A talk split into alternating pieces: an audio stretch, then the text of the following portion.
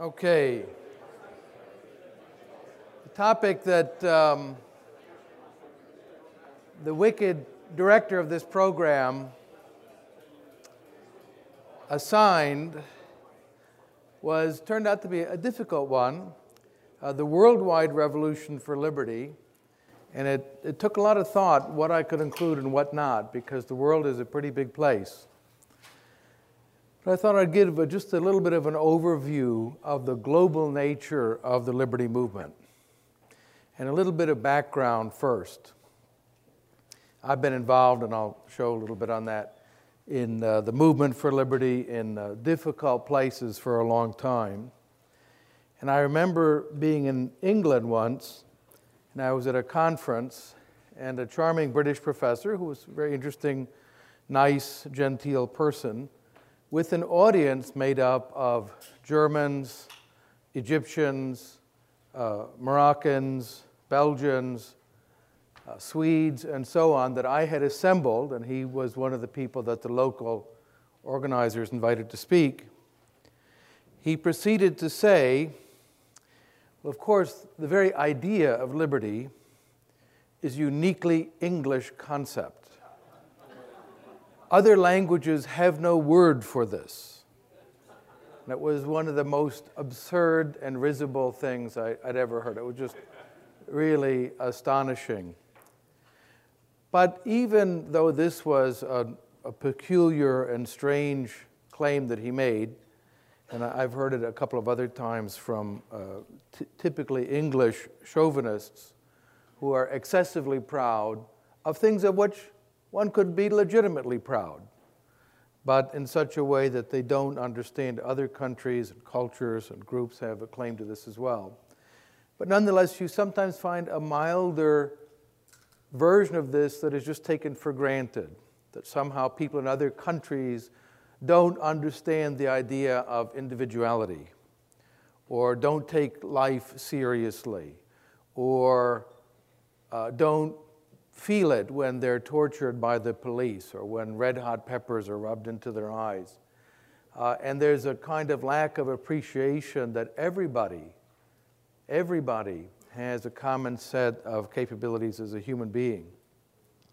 Now, we'll start, though, going back to the American Revolution, which has been discussed uh, very capably by uh, Randy and Rob. And one of the things to remember, it was not just a war for independence. I think this is how it's usually taught now to school children in the United States, insofar as they're taught anything, and insofar as they're taught anything about American history uh, other than that it included slavery and genocide, which it did. Uh, but that's all they hear, they don't hear anything else. It wasn't just a war for independence. As I tried to stress, it was built on foundations that go back for centuries, even millennia.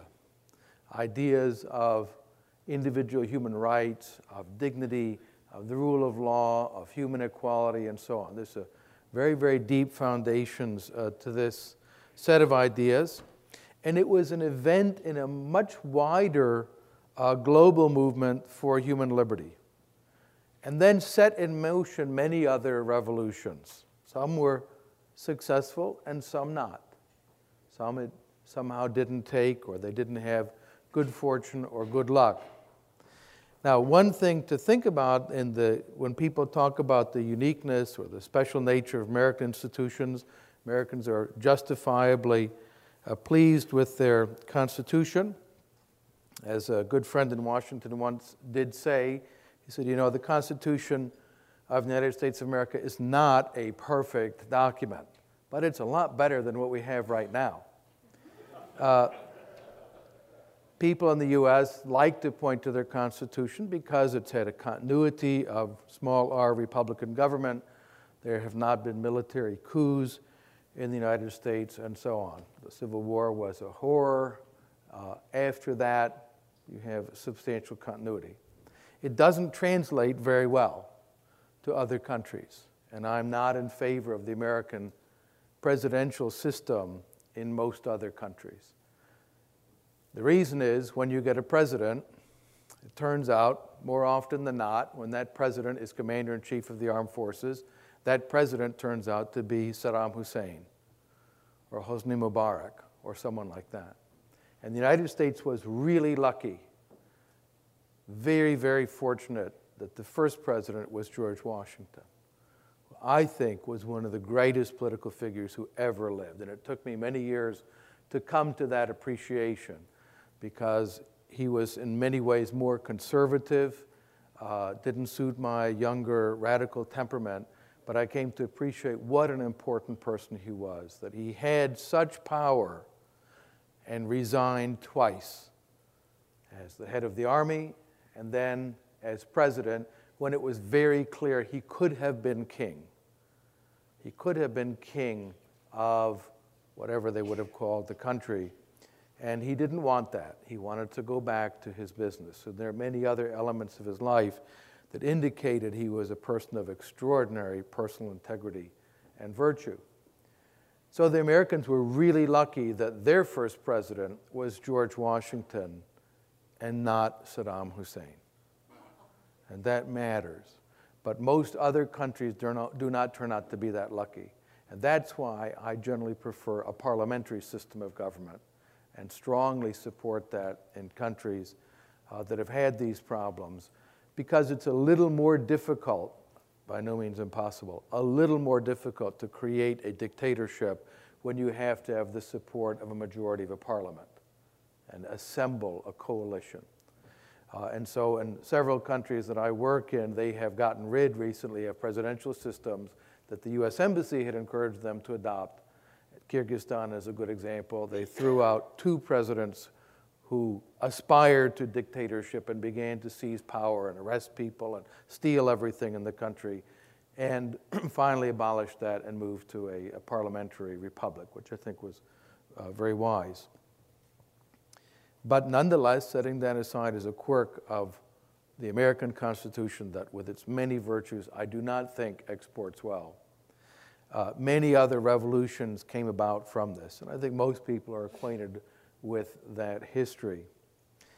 What was the American Revolution about then? Well, it wasn't just a war for independence. And Jefferson, uh, John Adams, rather, in his letter to Thomas Jefferson, put it very neatly. What do we mean by the revolution? The war? That's how it's normally taught. The revolution meant the war. He says, no. That was no part of the revolution. It was only an effect and consequence of it.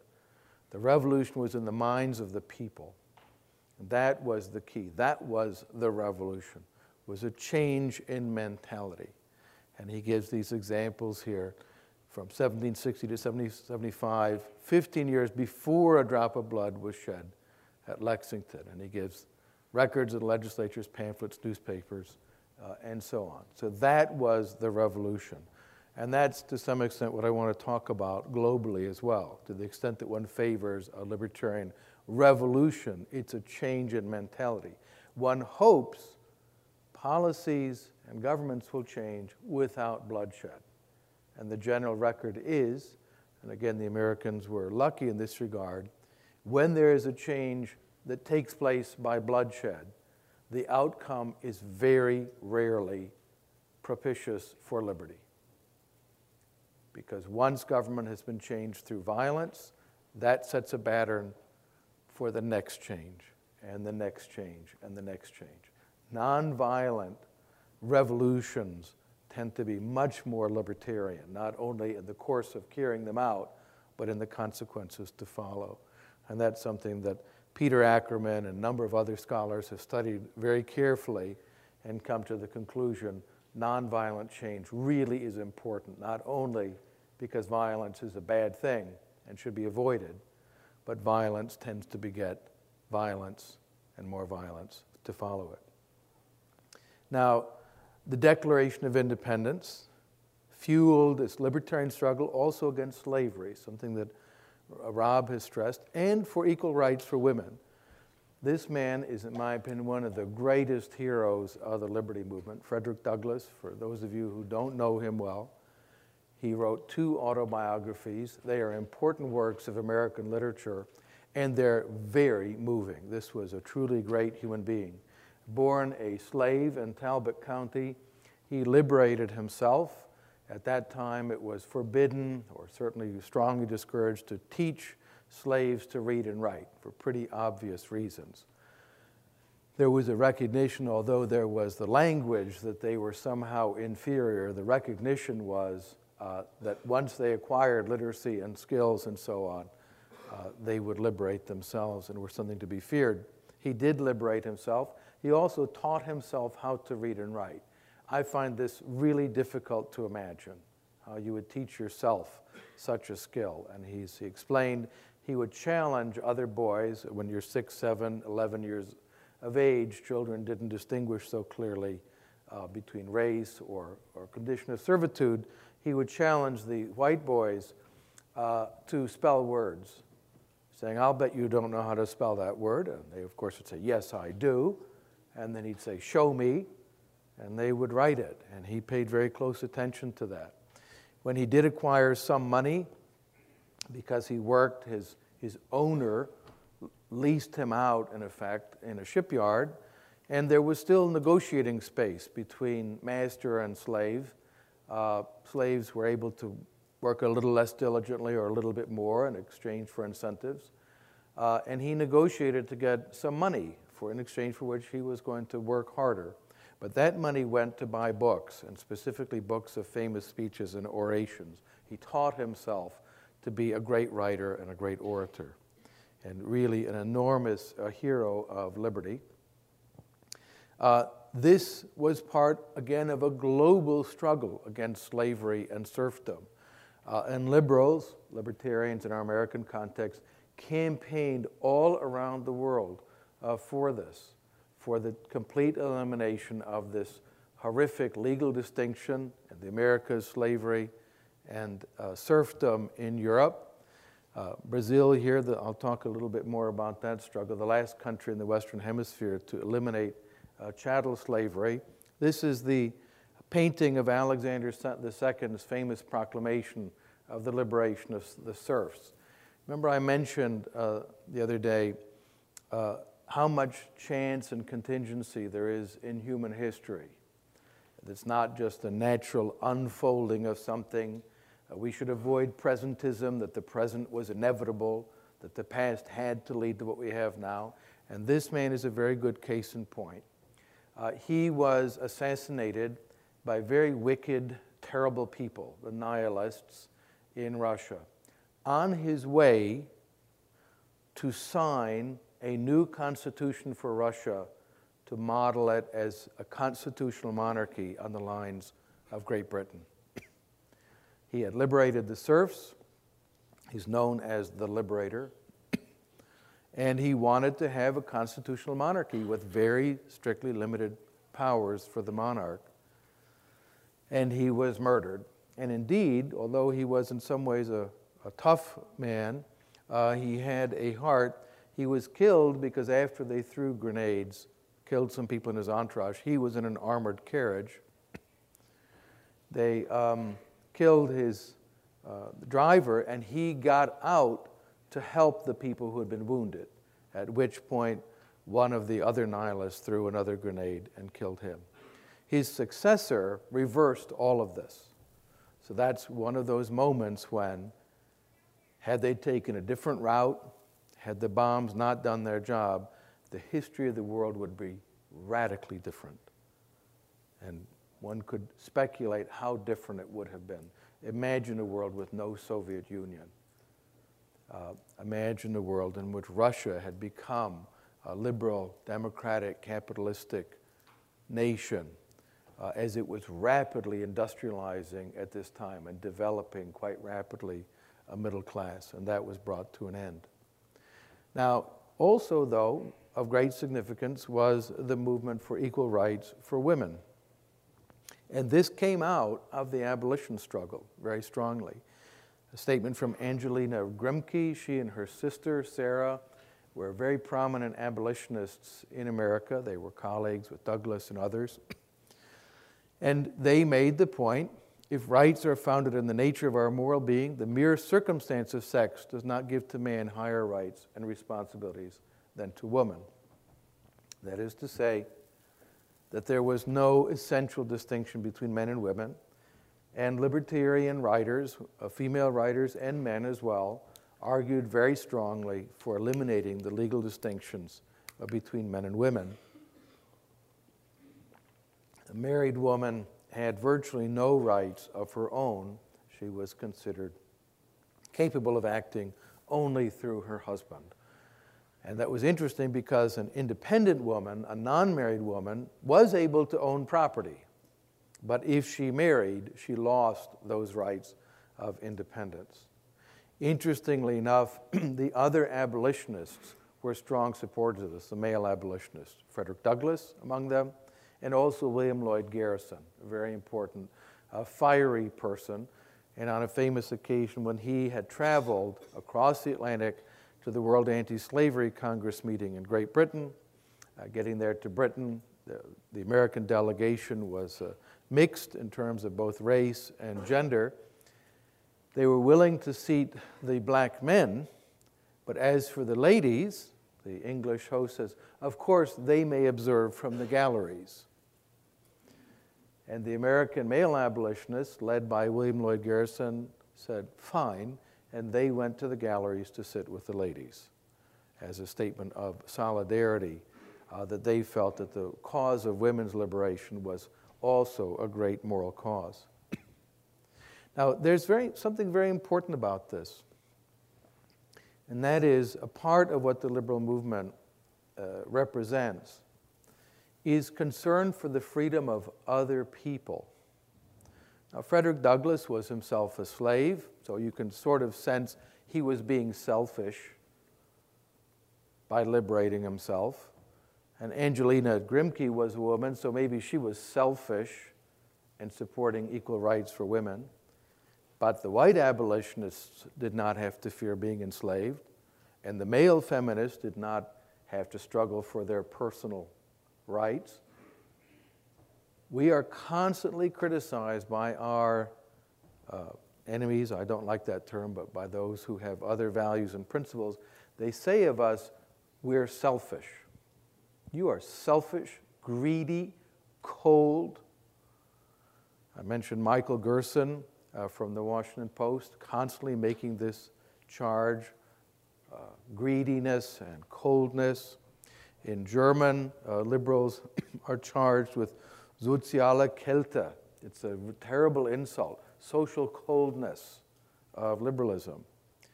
And nothing could be further than the truth. Not at all. Because to be a libertarian isn't to be concerned only with your own freedom, it's to be concerned with the freedom of other people. So I suspect most of the people in this room are not habitual users of pot. Might be wrong, but I suspect, just kind of looking at you, most of you probably are not. And yet, it doesn't stop people from supporting legalization of it. I don't smoke pot. I don't like being around it. Uh, but it really upsets me when people's lives are destroyed because they owned a plant or because they smoked some leaves. It didn't hurt anybody else. That was put very neatly by a great figure from Brazil, Joaquim Nabuco. I was introduced to his work in Brazil. He's really a remarkable person, a poet, a diplomat, a historian, most interesting person. And he worked for years and years and years for the abolition of slavery in Brazil. And he put it very neatly it's for everyone. Educate your children, educate yourselves in the love for the freedom of others. In effect, that's what it means to be a libertarian. And in fact, you can only really love your own freedom when you love the freedom of other people. As he says, only then you'll be aware of its worth and you'll have the courage to defend it. Purely selfish people, selfish not in Ayn sense of the term, which is not the common usage, but in the everyday language use of the term, uh, people who are selfish don't support equal rights for everybody. They want for themselves privileges to be paid for by others. So, to support liberty is to believe in the freedom of other people because other people matter. And one of those very difficult lessons for human beings to learn, and it's something that one hopes they learn as children, other people don't belong to us. Right? That's a very hard lesson. Other people just don't belong to us. Everybody out there has his or her own principle of motion. They have their own plans. They have their own desires in life. They may conform to mine. They may be complementary to mine, but they're not mine. And that is a very important realization of adults. Now, liberals struggled throughout the world not only for more prosperity, but for peace. And some of the great figures, I can't go into great detail on these, although I do talk about all of them in my next book coming out September 1st uh, Peace, Love, and Liberty. Uh, Jean Baptiste Say, very, very important figure, uh, was a peace activist uh, in France. His brother was killed in the Napoleon's expedition to Egypt. He had a very strong personal motivation that it touched his, him and his family personally. Uh, and also, his work laid the intellectual foundation for peace. He explained something really important, which is now known as Say's Law of Markets, one of the most misunderstood principles in economics. That it's usually called supply creates its own demand, which is a slogan that is rarely understood and almost never explained when it's articulated in that way. What he meant was the creation of things of value brings into being value that can be exchanged for other things. And specifically, it means if my neighbors with whom I trade prosper and become more wealthy, it's not bad for me, it's good for me. I should be happy when my neighbors prosper. You hear in this country economic nationalists like the Lou Dobbs, if any of you have watched him, he's an entertainer on television, and he's uh, unbelievable, one economic fallacy after another. He used to be angry when the Japanese were prospering. Then the Chinese, and I even heard him once complain about Canadians prospering. I thought, wow, that is low. Uh, I mean, I mean, Canadians are so nice.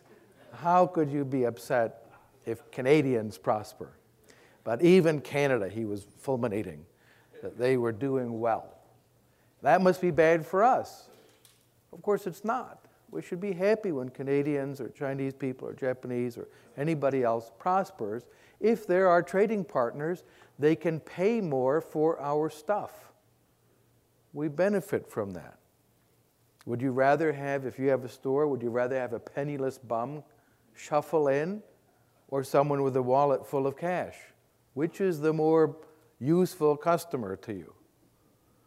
And Lou Dobbs doesn't get that. He wants to interact with penniless bums and not wealthy customers. William, uh, uh, or John Bright, rather, very important figure, along with Richard Cobden. These two men were founders of the Anti Corn Law League in Great Britain. They struggle against the restrictions on the importation of corn, that is to say, grain uh, generally. And they did this although they were prosperous manufacturers. So, why would they want cheap corn? Because it was impoverishing the people. They had to pay more to subsidize wealthy landed aristocratic interests.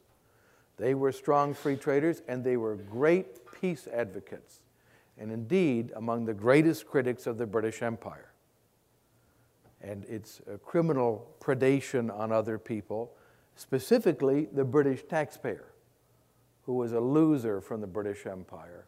And this is unequivocal and very well documented. The British people lost. They paid so much in taxes to maintain that empire. Adam Smith also knew this and made that very clear in The Wealth of Nations. As he said, in the last war to obtain our empire in the Americas, we obtained a debt, a public debt, the interest alone of which per annum is greater than the value of all the trade of all the merchants with that part of the world. It was a losing proposition for the British taxpayer, but a gaining proposition for those who had mercantile monopolies and privileges and connection with the government. Frederick Bastiat maybe I hope known to many of you, one of the greatest liberty writers ever, also a great campaigner for peace. These men and women supported peace not only as free trade, not only because it made the market more efficient, but because it created a more peaceful and just world. And that was really what motivated them. This man, Eugen Richter, not so well known, uh, a great German liberal, and it is a very sad feature of the 20th century history that the term German liberalism sounds puzzling to many people. But Germany had a very powerful liberal movement. And these were the people who brought about the free trade zone in Germany. Uh, they were uh, great advocates of free trade and peace and disarmament, opponents of imperialism, and they were defeated by Otto von Bismarck. So, this is another lesson. They were outmaneuvered and defeated by one of the most dangerous statesmen of the 19th century. And when I've given presentations in Germany, uh, German students sometimes who have not been acquainted with a liberal orient understanding of history, they tend to be taught that the unification of Germany, led by Bismarck, through Blut und Eisen, blood and steel, was the greatest pinnacle of human history. And I explain, I say, yes, obviously.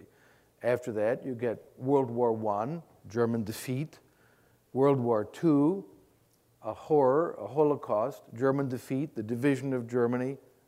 Way to go. It's a really fantastic uh, uh, track record. Uh, but the German liberals opposed him strongly and they warned what was happening in Germany, that the, that the German people would be reduced to helots. That was to say, the, the uh, slaves of the Spartans. And this man, not so well known, Frederick Passy, uh, a great free trade advocate. Uh, he was the founder of the International Arbitration Association and the first winner of the Nobel Peace Prize, and also a very strong free market economist and uh, peace advocate. Unfortunately, as we know from the history of the Second World War, uh, this movement was substantially defeated in much of Europe. it was uh, foretold by E.L. Godkin uh, an American libertarian, editor of a magazine called The Nation, which was originally connected to William Lloyd Garrison, the um, abolitionist.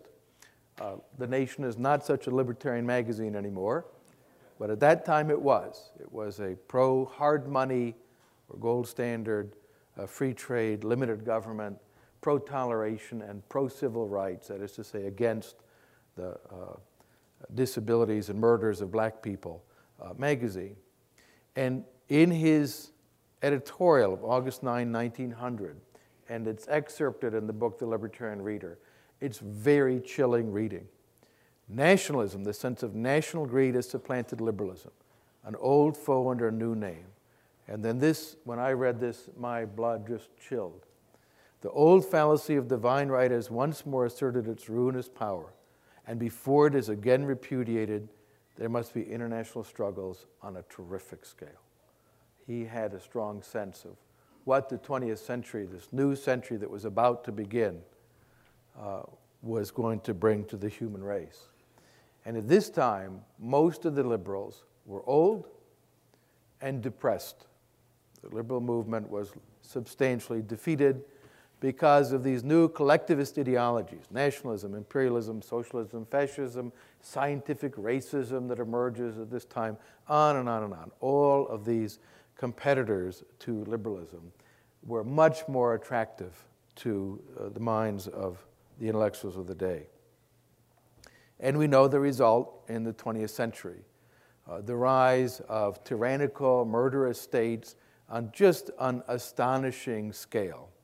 Uh, and these people responsible for the deaths of millions and millions of people. It is uh, deeply depressing. This last figure you may not recognize, that's Pol Pot. Uh, he uh, did not kill the largest number, but he killed the largest percentage of the country over which he tyrannized. So he certainly deserves to be on the list. Uh, these people were considered morally superior to those greedy, selfish liberals, socially cold uh, liberals. Uh, and what they did was uh, to drench the world in blood. There were people who opposed them, and they deserve being mentioned. I mentioned in my talk yesterday uh, uh, the role of Tacitus and his understanding of history, that it has a moral function. So there are some people that we should remember uh, who did have tremendous uh, courage. And when I think of these people, I have to uh, be careful not to choke up uh, because they're such remarkable people. Hans and Sophie Scholl, uh, students who had the courage to ask this question What happened to the Jews? Where did they go? The German people were told they had been resettled in the East. They'd moved. They said, Where did they go? What happened to them? We know a crime. A crime is taking place. And they printed leaflets explaining this.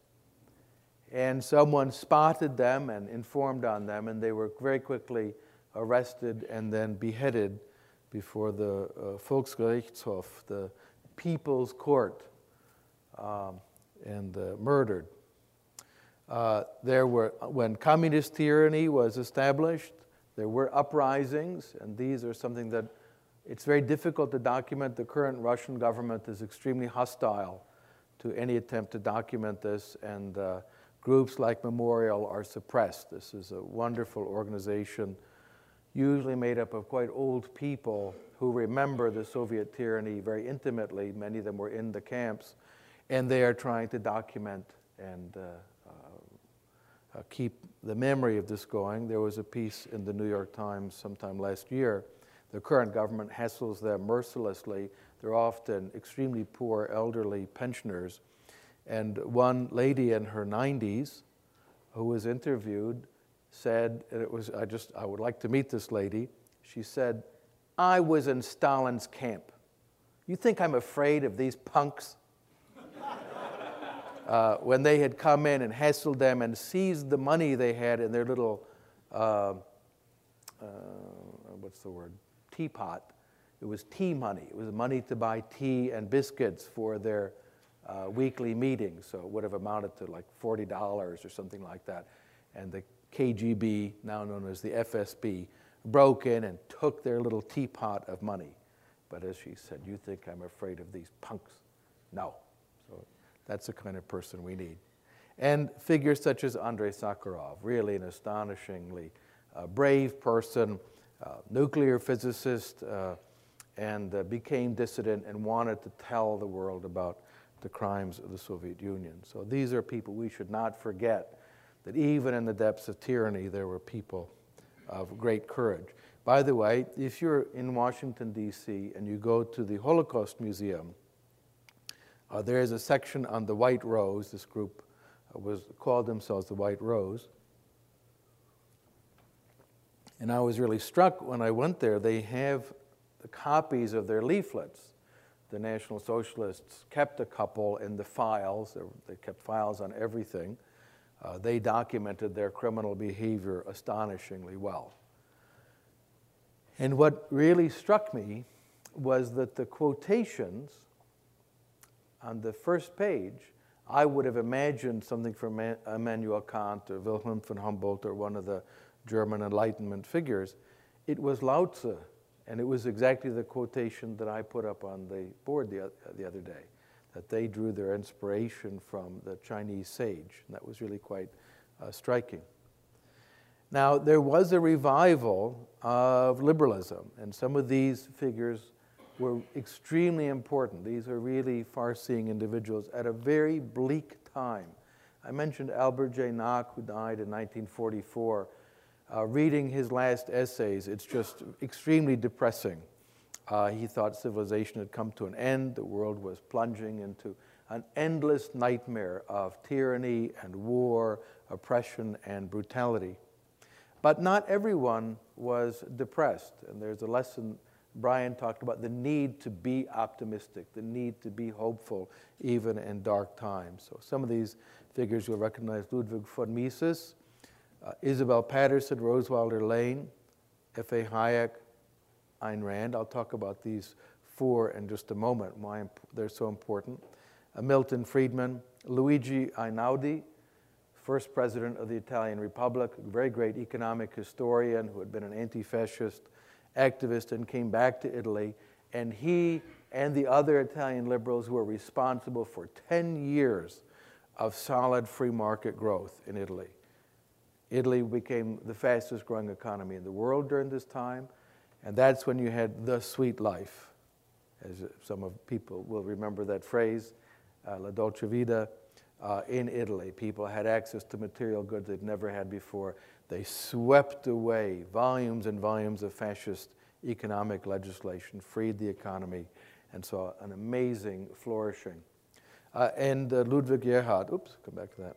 Uh, Ludwig Erhard, who was the finance minister of the German Federal Republic and famously lifted wage price controls and eliminated a great deal of the National Socialist legislation. And then they had, here it was the Miracolo Economico, and here the Wirtschaftswunder, the economic miracle uh, of Germany, uh, thanks to uh, the German liberals and the Italian liberals. So liberalism was relaunched in the very dark days of the 1940s. So there were just a few people who worked to revive this cause. And here are some of the ones worth thinking about.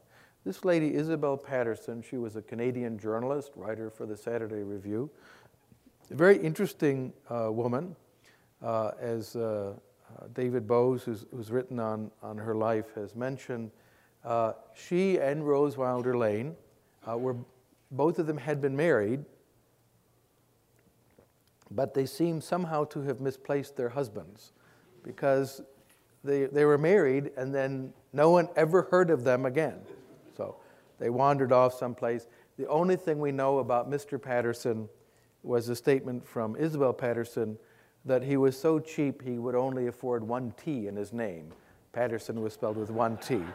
So, uh, uh, but she was really a remarkable writer. And uh, in 1943, she published a book called The God of the Machine. Uh, she wanted to understand a free society like an electrical circuit, and the metaphor maybe only goes so far. But there's one chapter in it that I think is really outstanding, and that also is excerpted in the Libertarian Reader, uh, called The Humanitarian with a Guillotine. She wanted to understand the modern state and the desire of politicians to usurp responsibility for other people's lives.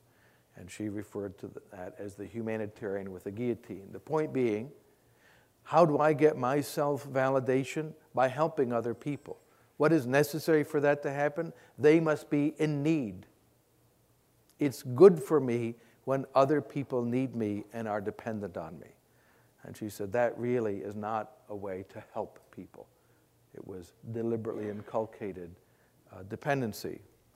Uh, Ayn Rand, a very important figure, a refugee from the Soviet Union, uh, talented writer, novelist. She really worked very hard. And just imagine writing uh, novels and the amount of material that she wrote in a foreign language. This is uh, not easy to do, to master the language. And she worked and worked and worked and worked at uh, gaining the mastery of English. In 1943, The Fountainhead. It's difficult to explain why this book was so important in 1943. Today, people read it, it's about an architect. What it was about was celebrating human accomplishment and achievement at a time when this was looked down on. The individual was nothing fascist and collectivist and socialist ideology said, You, the individual, don't matter. Everything is a group product. Everything is the product of society slash the state. And the individual is just a cog, not a net contributor. And she wrote a book about someone who was an achiever. And that had a huge impact on people. That here was a celebration of personal accomplishment a revival of a much older tradition. And Rose Wilder Lane. She's a really fascinating person. There's a very good biography of her, which I recommend. There are two, actually. Um, and her books are worth reading. She uh, was quite adventuresome lady at a time when it was becoming more common but still unusual for a woman to support herself from her writing. And we should remember how much the world has changed just in that last century. It really has changed uh, quite dramatically. Uh, she wrote novels. She's responsible effectively for rewriting her mother's stories that became the Little House on the Prairie series. These are very elegantly crafted books for children, each one of which in the series has a more sophisticated vocabulary, vocabulary and grammar so that the children can grow with the books. Uh, and then her own novels, her book, The Discovery of Freedom in 1943, was electrifying. Really is an exciting book. And she was a little ashamed of it. She wrote it very quickly, and it had some errors in it because she didn't have Google. And so she just banged this book out very quickly. Uh, but it's a very, very exciting uh, statement of the value of liberty. And one thing that's important, she had traveled around the world, and she did not present that as a uniquely American or uniquely British or even uniquely Western story. And there's a very interesting uh, chapter on Islam and liberty, for example. She was uh, acquainted with Islamic societies and did not see, when she thought of Islam, she didn't see Osama bin Laden. She saw Ibn Rushd and uh, Ibn Sina and the other great thinkers of the Islamic tradition, the merchants and the business people and the scientists, and not as unfortunately people today see the terrorists and the uh, monsters of the Taliban or ISIS. She also had a big influence on lots and lots of Americans. And then Friedrich Hayek, the next year in 1944, The Road to Serfdom. And this book had a big, big influence, a deep influence on intellectuals globally. Now, they were all important in various ways. Uh, Paterson, Lane, and Rand, substantially in the US and Canada. They wrote in English, and they wrote largely for North American audiences. I won't say US because they were also widely read in Canada, and Isabel Paterson was Canadian herself. Uh, but Hayek was a professor at London School of Economics. He was connected with European intellectuals quite generally, and his book had a, a bigger influence globally.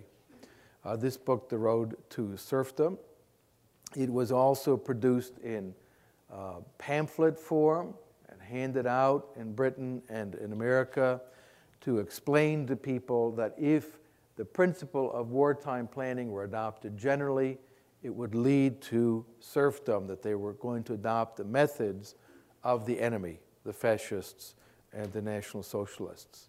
So these were very, very important. It was also excerpted in the um, uh, Reader's Digest and uh, uh, very widely read in the United States in that form. And indeed, if you want, the Reader's Digest version, which is very elegantly uh, uh, extracted from the longer book, is available in print. You can download it on the internet from the Institute of Economic Affairs in London. Now, those ideas had a big impact on a young Englishman, and this is a story that uh, I've always found rather inspiring. Uh, his name was Anthony Fisher. He was a hero of the Battle of Britain. And he went to Hayek after the publication of The Road to Serfdom. The war came to an end. And he said, Professor Hayek, I read your book. I think you're exactly right. You've diagnosed the problems here in Britain. I will want to run for parliament using your book as my platform, in effect. And Hayek told him, he said, hmm.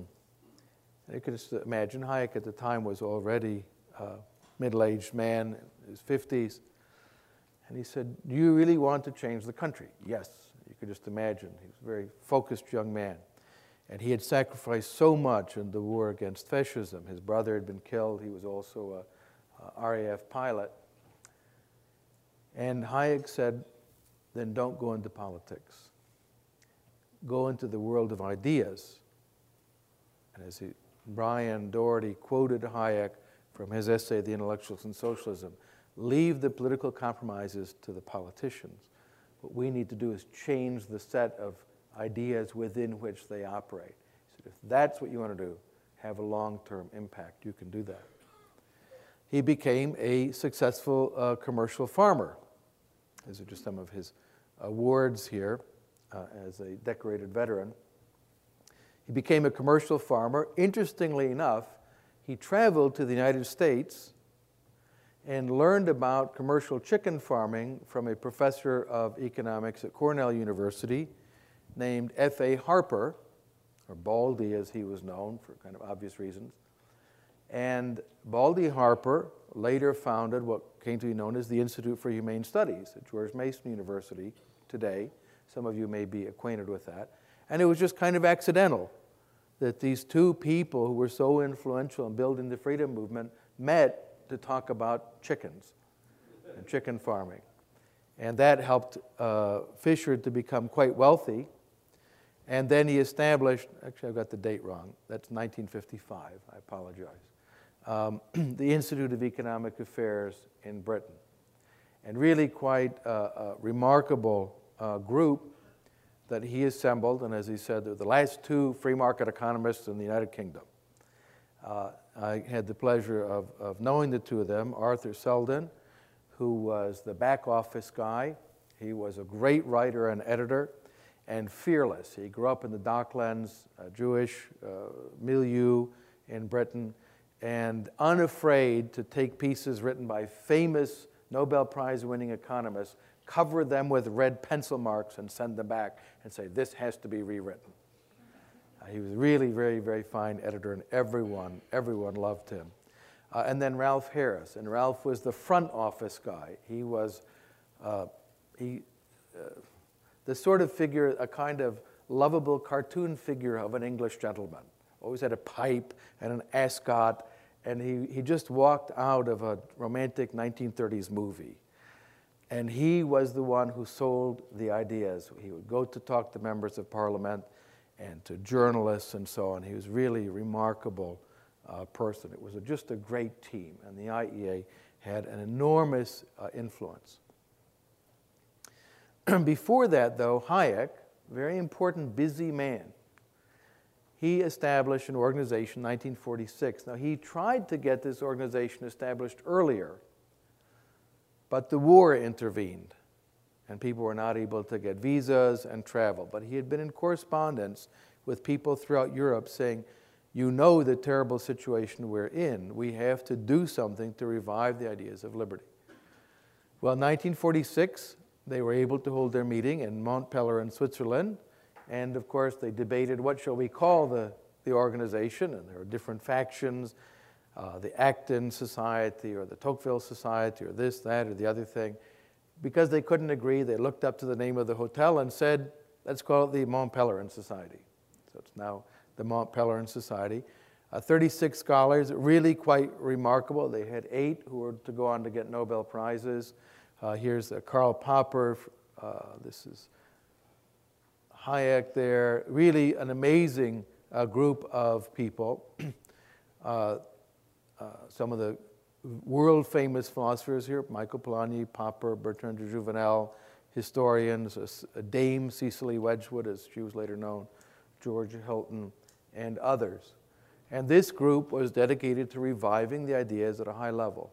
And Hayek wanted to make this a debating society, not a pat on the back society. People should come and give bold theses, and other people should attack them, even their friends say, how can you maintain this thesis? The data are unsupported, blah, blah, blah, blah, blah, blah. The point being to revive it at a high level, not a series of slogans, but serious intellectual work. and then think tanks were established. Uh, and I've mentioned the IEA here, but there were two before that. In Australia, many people forget, uh, one of the first libertarian think tanks, and I think the first using that model was 1943. That was in Australia, the Institute of Public Affairs still going strong, promoting free market, classical liberal uh, ideas, uh, not only the economic uh, field, but uh, toleration and uh, personal freedom.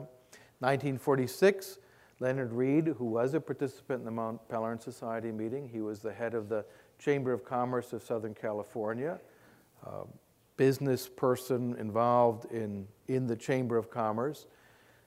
And he wanted to explain to people how the world works and set up the foundation for economic education and had enormous influence on the world. This, this organization was still around, still doing wonderful things. They're now more focused on the high school uh, segment of the population. I'm a big fan. I, love FEE. I was on their board for nine years, which was a, an honor for me. Then 1955, Institute of Economic Affairs had a massive influence in Great Britain. Uh, it's quite clear uh, how the country has changed because of the IEA. 1977, the Cato Institute, I put up there as particularly important uh, organization, and I think it's had a very strong influence in the United States, particularly to reformulate the understanding that there's something called a libertarian perspective, that it's not schizophrenic to want to legalize marijuana and lower taxes, which is the way it was presented for so long. Like, wow, that is so weird. Well, it makes sense. Those are policies that actually fit together uh, quite neatly. Now, a lot of magazines and journals were launched that promoted liberalism. So, again, not just English, like the Freeman, which is still going strong under a new editor, a new style, and so on. Uh, Ordo in German, this is a very deep, hefty uh, German academic publication. So, if any of you have difficulty sleeping someday, pick up Ordo. Uh, but really a very important magazine. And Ordo liberalism was extremely influential in uh, the uh, post-war German scene. Farmand, uh, which is a Norwegian uh, publication, Farmand is a, a, old Norse word that means a merchant, a business person, someone literally a man who goes far. That's, Norwegian is fabulous in that regard. Uh, and then others in other languages as well. So mainly in Europe uh, Italian, French, Spanish, Swedish, Danish, and so on, other magazines that were popping up that were promoting these ideas in various ways. I mentioned how important IEA was uh, in uh, the United Kingdom, and here on their 30th anniversary of the IEA, Mrs. Thatcher was there, and she put it very directly they saved Britain. And as she said, without the IEA, nothing that she had accomplished would have been possible. Uh, they were the ones who changed the mindset and made it possible for uh, the Thatcher government to do the many good things uh, that they did. Now, if you're interested in the American story, Brian's book is quite good. It's very readable. As I expressed to him in my review of the book, he spends a substantial amount of time on interesting, zany, quirky understandably forgotten figures uh, in the history of the libertarian movement uh, because they're sort of fun to write about. Uh, so keep that in mind when you read the book. There are a lot of kind of oddballs in the book, and uh, there's a reason why everyone else forgot them. But Brian thought they were fun and interesting, so they play a somewhat larger role in his book than I, than I think they deserve. But it is a very, very fine book. And, and, and I endorse it strongly. Now, just very briefly, and then I'll talk a little bit about the global context. Uh, I do most of my work outside of the United States. So, in any given year, I'm in the U.S. maybe a, 120 to 140 days. So last year I was out 220 days, and um, so I'm not in the U.S. to watch what happens that much, but I'm in, in Nepal and um, in uh, uh, was in Moscow and uh, Poland and Łódź, and that was in Afghanistan, which I visit occasionally. I have a strong aversion to being beheaded, so this is how I, I dress in Afghanistan. Um, that was North Korea, which is an interesting place. And we, we do have some projects working with North Koreans, and to me, this is really, really important uh, that we uh, have uh, work with quite a few North Korean refugees in projects to promote these ideas in the Democratic People's Republic, which is the saddest, most horrible place I've ever visited in my life. Um, that's in uh, Zaria, Nigeria. That, that's me in the middle here. Um, and uh, this is at the Lagos State University. I'll talk a little bit about. This is a Students for Liberty chapter meeting. Uh, they waited three hours. My plane was delayed And they had uh, about 250, 260 students who waited three hours. That's a, a big deal for college students. And it, what an impressive group of young people. I mean, just really astonishing. Um, this was in Namibia. Uh, this is one of the libertarian organizers there with a libertarian organization. And we were talking to farmers about property rights. They lack property rights there. And this gentleman, who's the village headman, sat down and explained to me why property rights were important. And it was really interesting because it was like sitting in a seminar with Ronald Coase or uh, Armen Alchian or one of the great theorists of property rights. He understood this so well. I related this to someone who said, Wow, it's kind of amazing. He was able to figure out what they understood. I said, No, you've got it backwards. They figured out what he understood. That's the point. Farmers know this. It was really hard for professors to understand it. It's not that he miraculously understood what the professors had discovered, it's the opposite. And he went through the importance of property rights very clearly. And our partners there are trying to get the government there to allow not just communal property rights, which are a disaster, but individual and family uh, property rights. And then this was in uh, uh, Bhutan as well. So I'm, I'm on the road a lot. And I've been doing it for a long time. Uh, this was on the uh, western side of West Berlin. And that was an important uh, visit for me. Uh, the, that was me expressing my opinion of communism a uh, long time ago. And uh, uh, it was really moving when I saw the crosses of where the people had been shot. All they wanted to do was cross over a line. All they wanted to do was to escape. And they were uh, shot down and if you've ever seen any of the films of it, it's very difficult. That was when I spent my time smuggling into the Soviet Union. Uh, this was a, typical grainy Eastern European winter scene. That was during the revolution in Prague, and I spent two weeks uh, after they had shut down the universities, and it was really quite an exciting time. And um, let's have another one here, and that's me with my old friend Carl at uh, uh, Karl Marx University in Budapest. Uh, so it's been a life passion for me. So a few comments then. We have a contemporary worldwide libertarian movement. In the past, there was a libertarian movement that encompassed various parts of the world. Now, really, for the first time, it's authentically global. Every continent, and as far as we can, every literary language. One of my personal goals is to get the works of Frederick Bastiat, who's just my hero, translated and published in every literary language. Some languages don't have written forms, but to me it's important everyone in the world should have access to Bastiat. And so I've done about uh, 28 languages. I have a couple hundred more to go, uh, which is a big incentive not to die. Uh, but uh, I've helped to bring him out in Nepali and Georgian and Azerbaijani and Chinese and Turkish and Hindi and uh, Urdu and Hebrew and Hungarian and Romanian and lots of other languages for which there were no translations of Bastiat. And everybody loves Bastiat. When you understand it, just anybody can get Bastiat up. You could be a bus driver, you could be an entrepreneur, you can be a college student, you can be a professor, prime minister, maybe. Uh, now, what is driving this? Well, lower costs of transacting, travel costs uh, are very low compared to what they had been at the time. It was so difficult. The Mont Pelerin Society meeting was incredibly costly and onerous of visas and problems and being stopped at borders and all of the expenses.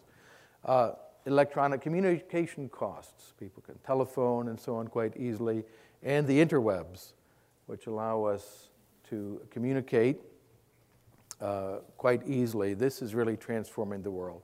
And in particular, the growth of the libertarian movement in Africa, which is growing very rapidly. It's because everyone has the internet on their cheap cell phones made possible by liberalization of cell phone telephony and access to inexpensive cell phones, often made in China, uh, they all get Facebook and Twitter on their phones, and they can communicate quite effectively that way. But also the exploitation of certain virtues, and I think it's worth thinking about this. For classical liberals, uh, we have various libertarian virtues. And the first one, usually, could dispute which is which is first, which is second, is individuality, to be your own person. And even in the Chinese word for liberty, which, as it turns out, I was born with a birthmark, which is the actual Chinese word for liberty. So just, it was a, uh, I was fated somehow for this career. Uh, but it means individuality. It means to be your own person. It doesn't mean just to do whatever you want. It means to be yourself. That that notion of individuality is very important, probably primary. Secondarily, but maybe it's the first one, in fact, these somehow imply the, uh, each other, is responsibility. You clean up your own messes. You're a responsible person. You're responsible for yourself. You're responsible if you harm other people. You bear that responsibility to be a responsible person, somehow connected to individuality.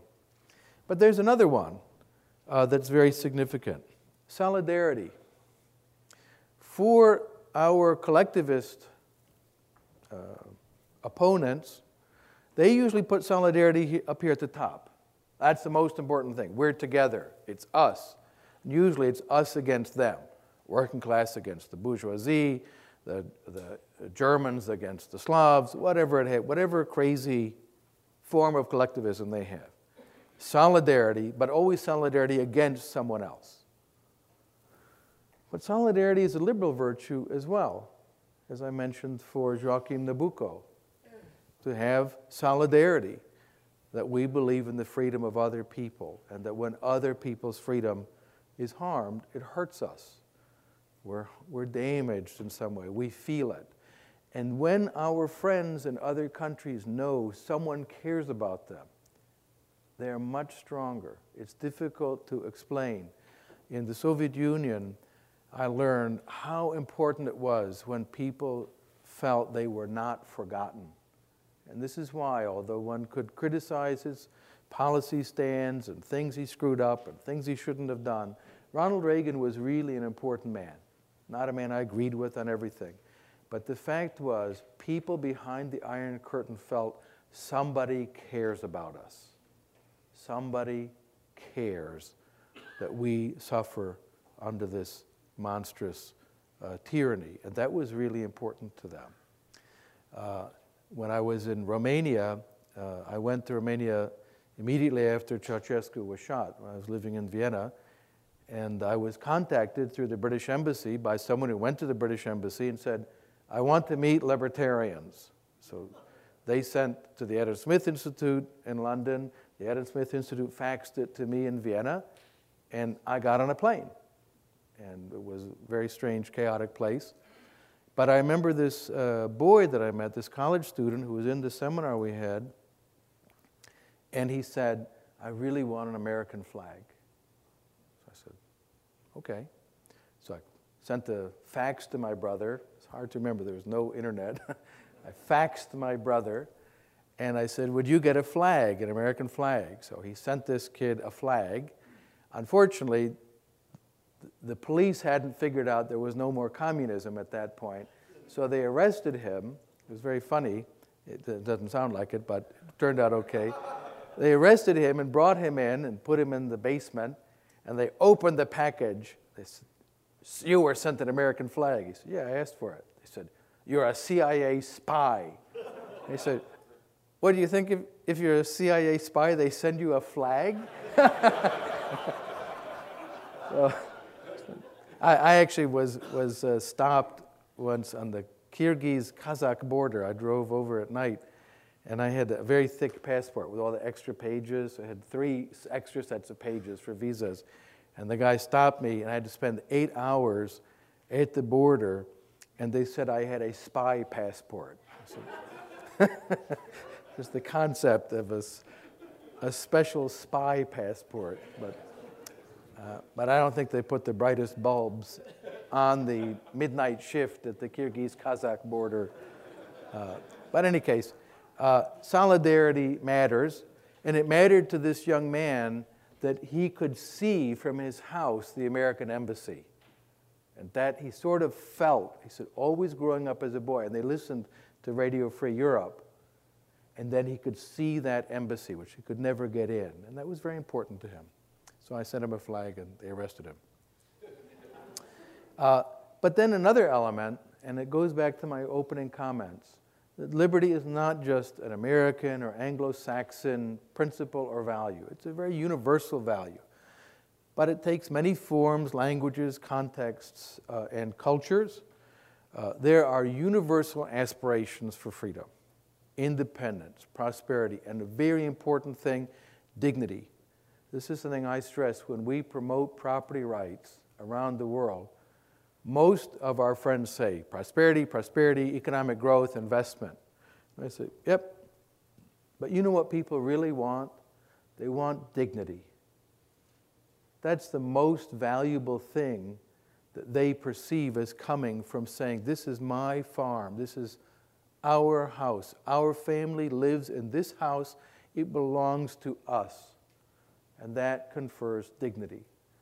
Then there's one last thing uh, that I think is important, uh, and that is uh, people, people I work with who are independent and feisty and not willing to tolerate being pushed around and having their rights taken away from them. And that is a very important part of what sustains the liberty movement. So I thank you for your attention.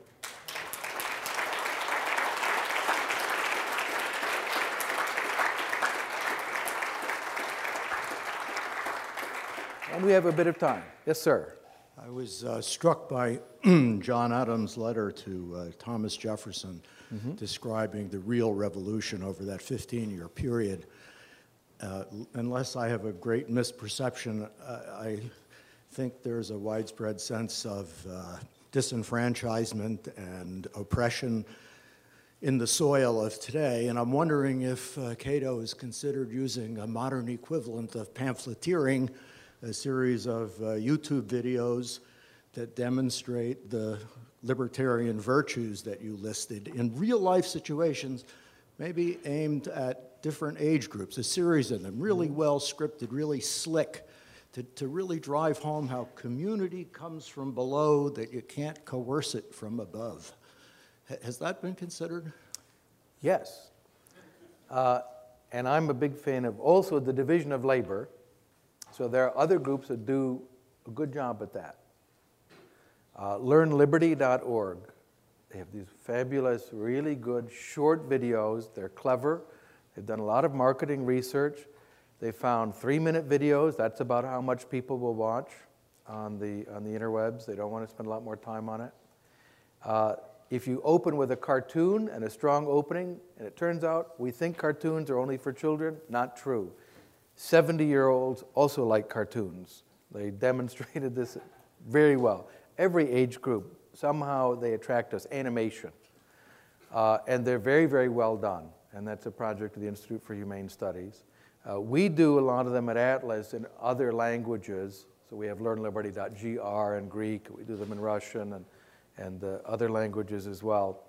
Um, so there are a lot of things like that. And there are two other groups that I recommend. There's a group called izzit.org, I Z Z I T, not so well known. Um, what they do is very short documentaries aimed at a very young audience, most of them. And they're marketed for junior high or like whatever is the age just before that through high school, like sixth grade to 12th grade. And uh, they market them in high schools and elementary schools. They get the teachers to show it. They, they appeal to the incentive to the teacher's interest, which is you don't have to prepare a lesson plan for today. You show a little video and then say, kids, let's discuss this. And they have a little discussion guide. They're very good. And they tell the Jamestown story. They tell the story of property rights. They tell all these wonderful stories. So that is already being done with very high production values. And then there is the free to choose media. That's what I was just in India with, uh, doing a documentary on uh, the transformation of India through the market, how since 1991, the lifting up of the Dalits, the so called untouchables, and others through the market. So there are a lot of those. And then that will be shown on TV on PBS as a, a one hour special, and then it'll be chopped up into bits that can be turned into izzit vid- videos and so on. So we need to do better, but there is a lot of that being done right now. Thank you. Yes, sir. North Korea? You, you really do work in North Korea? Uh, if you're extremely discreet, yes. Can you, can you talk about it at all? No. but I can say we work with lots of North Korean refugees, and that's very important. Both as a humanitarian matter, these people have suffered things that we could barely imagine. Really, it's, it's awful, awful when they tell their stories. Um, and they're sometimes very frank about it, and they're, they're beyond tears, the, the suffering that they've endured. Uh, so working with them is important, and we've raised at Atlas, not so much Cato, I, I spend most of my time at Atlas, uh, a fair amount of money from humanitarian figures to work with North Korean refugees. And then also we have other partners uh, who are promoting the Chinese model, uh, which would be a huge Im- improvement if they became more like China. China is not a free society, but trust me, compared to that, this would be a huge improvement in their, in their freedom. Uh, there was a big setback that all the people who supported that in North Korea were executed recently uh, by the new dictator. It was his uncle, and the people around his uncle were all machine gunned.